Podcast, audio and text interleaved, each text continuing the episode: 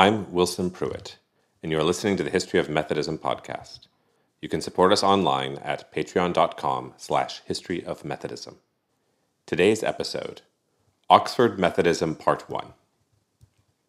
The University of Oxford did not have any extracurricular activities in the 1720s and 30s. There wasn't a workout facility, nor a set of campus ministries that people could be a part of.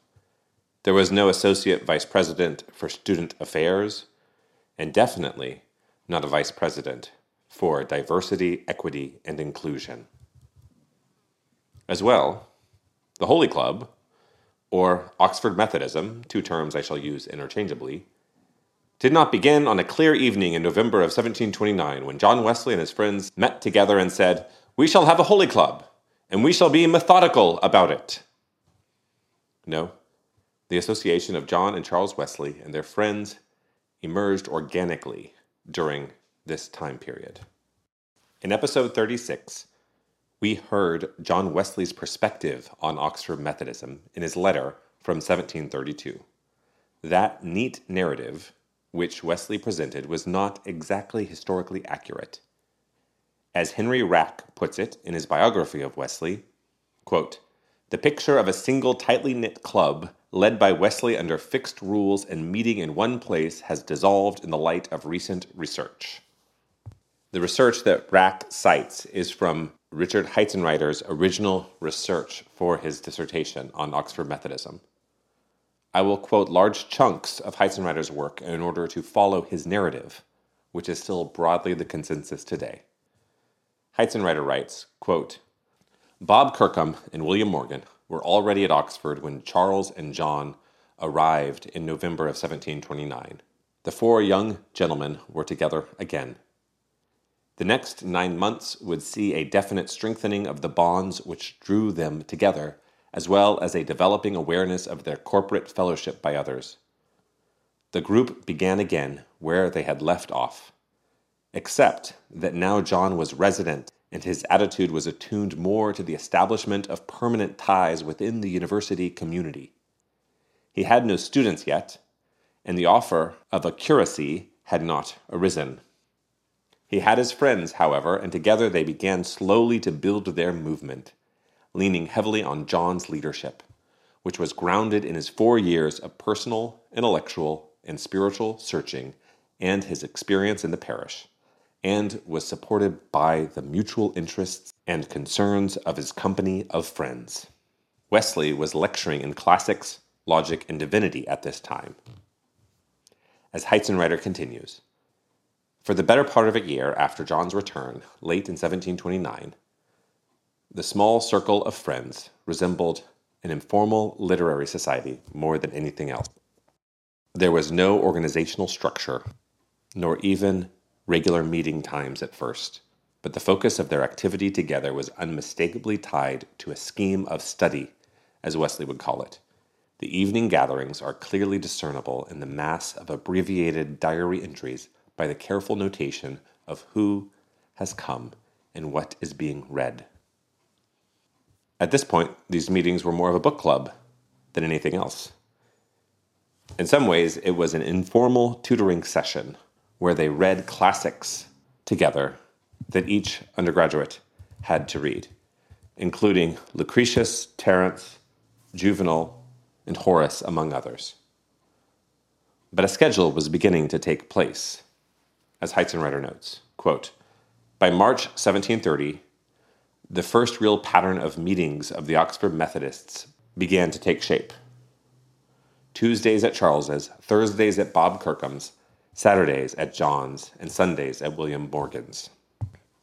In August of 1730, John formally received his first students from the Bishop of Lincoln, though he had been supervising one student for a few months. John then designed a course of study for his new students, including the reading of Nelson's Devotion, Howell's History of England, Terence and Horace in Latin, and the Anacreon and New Testament in Greek. Heitzenrater says that the group at that time still consisted of the four gentlemen in the evening gatherings, following the same schedule that they had settled upon half a year before. But their program of study and devotion was soon complemented by a new and more active focus of concern. Quote, on a late summer afternoon, Wesley accompanied his brother Charles and their close friend William Morgan to the Oxford Castle. With its unique mound and tall tower, ancient even in Wesley's day, on the banks of the Isis on the outskirts of town.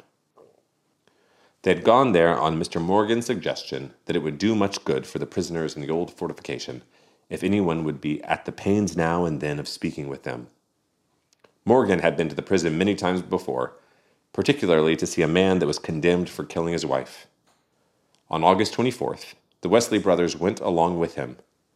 As a result, John was fully satisfied with the value of such an endeavor and began going to the prison for an hour every Saturday afternoon. On top of this new social concern, John began to organize questions for the group in November of 1730.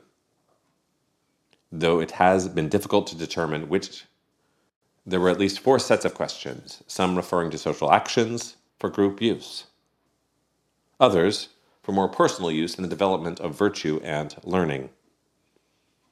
The basic set, or general questions, that Wesley used for self examination were edited multiple times.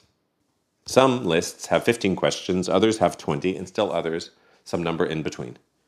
The goal was to, quote, have the mind which was in Christ, Wesley included four lists in his diaries, but they were all based on the incomplete first list, which I will now share with you. 1. Have I frequent thoughts of God and prayers to Him? 2. Do I maintain warm, even purpose of obeying Him? 3. Am I active and zealous in doing what good I can? 4. Is goodwill the spring of all my actions toward others? 5 do I labor to make them sensible of it? 6. Have I conversed as usefully as I could?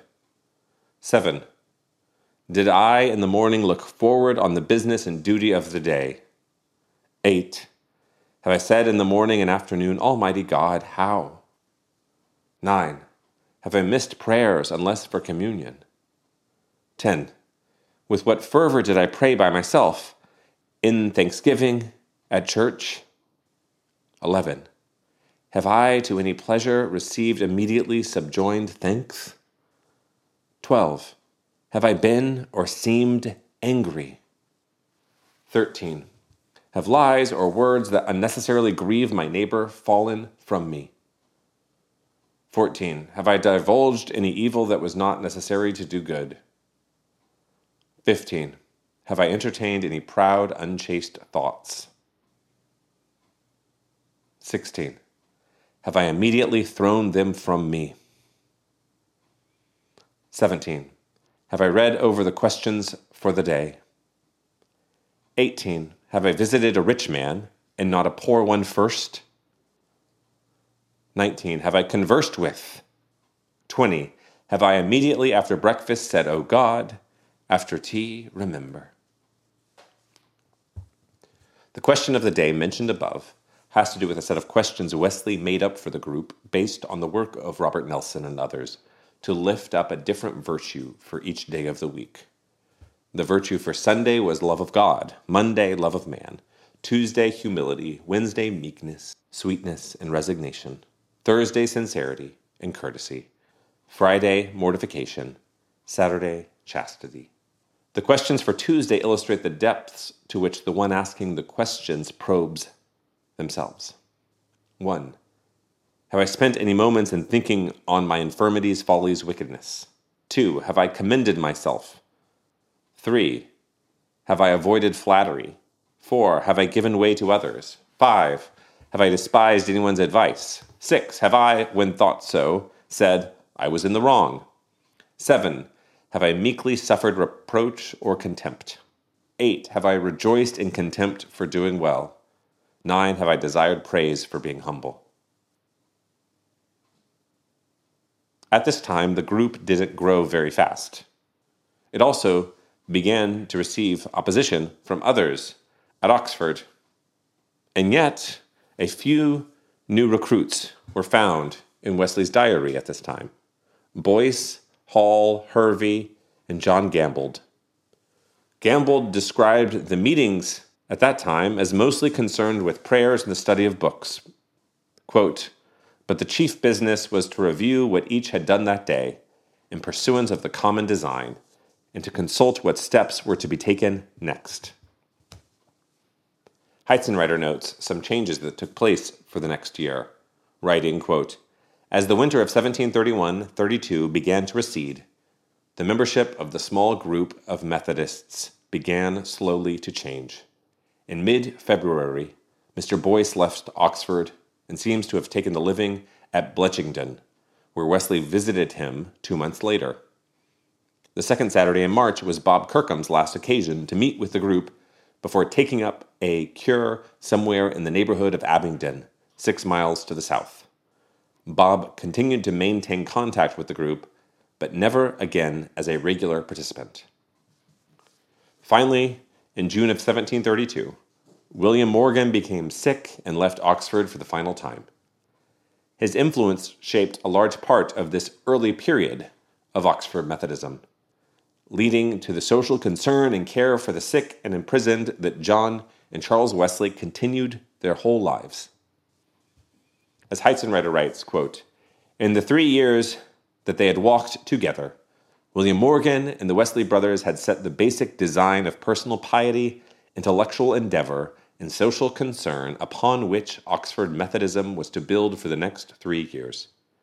The only other area which was to alter noticeably in the next months was their churchmanship, and this began when John Wesley made the acquaintance of a new friend, John Clayton. The departure of William Morgan and the entrance of John Clayton mark a turning point in Oxford Methodism. What changed? How did the group grow? And what did Oxford Methodism become before the Wesleys' trip to Georgia? Next time on the History of Methodism.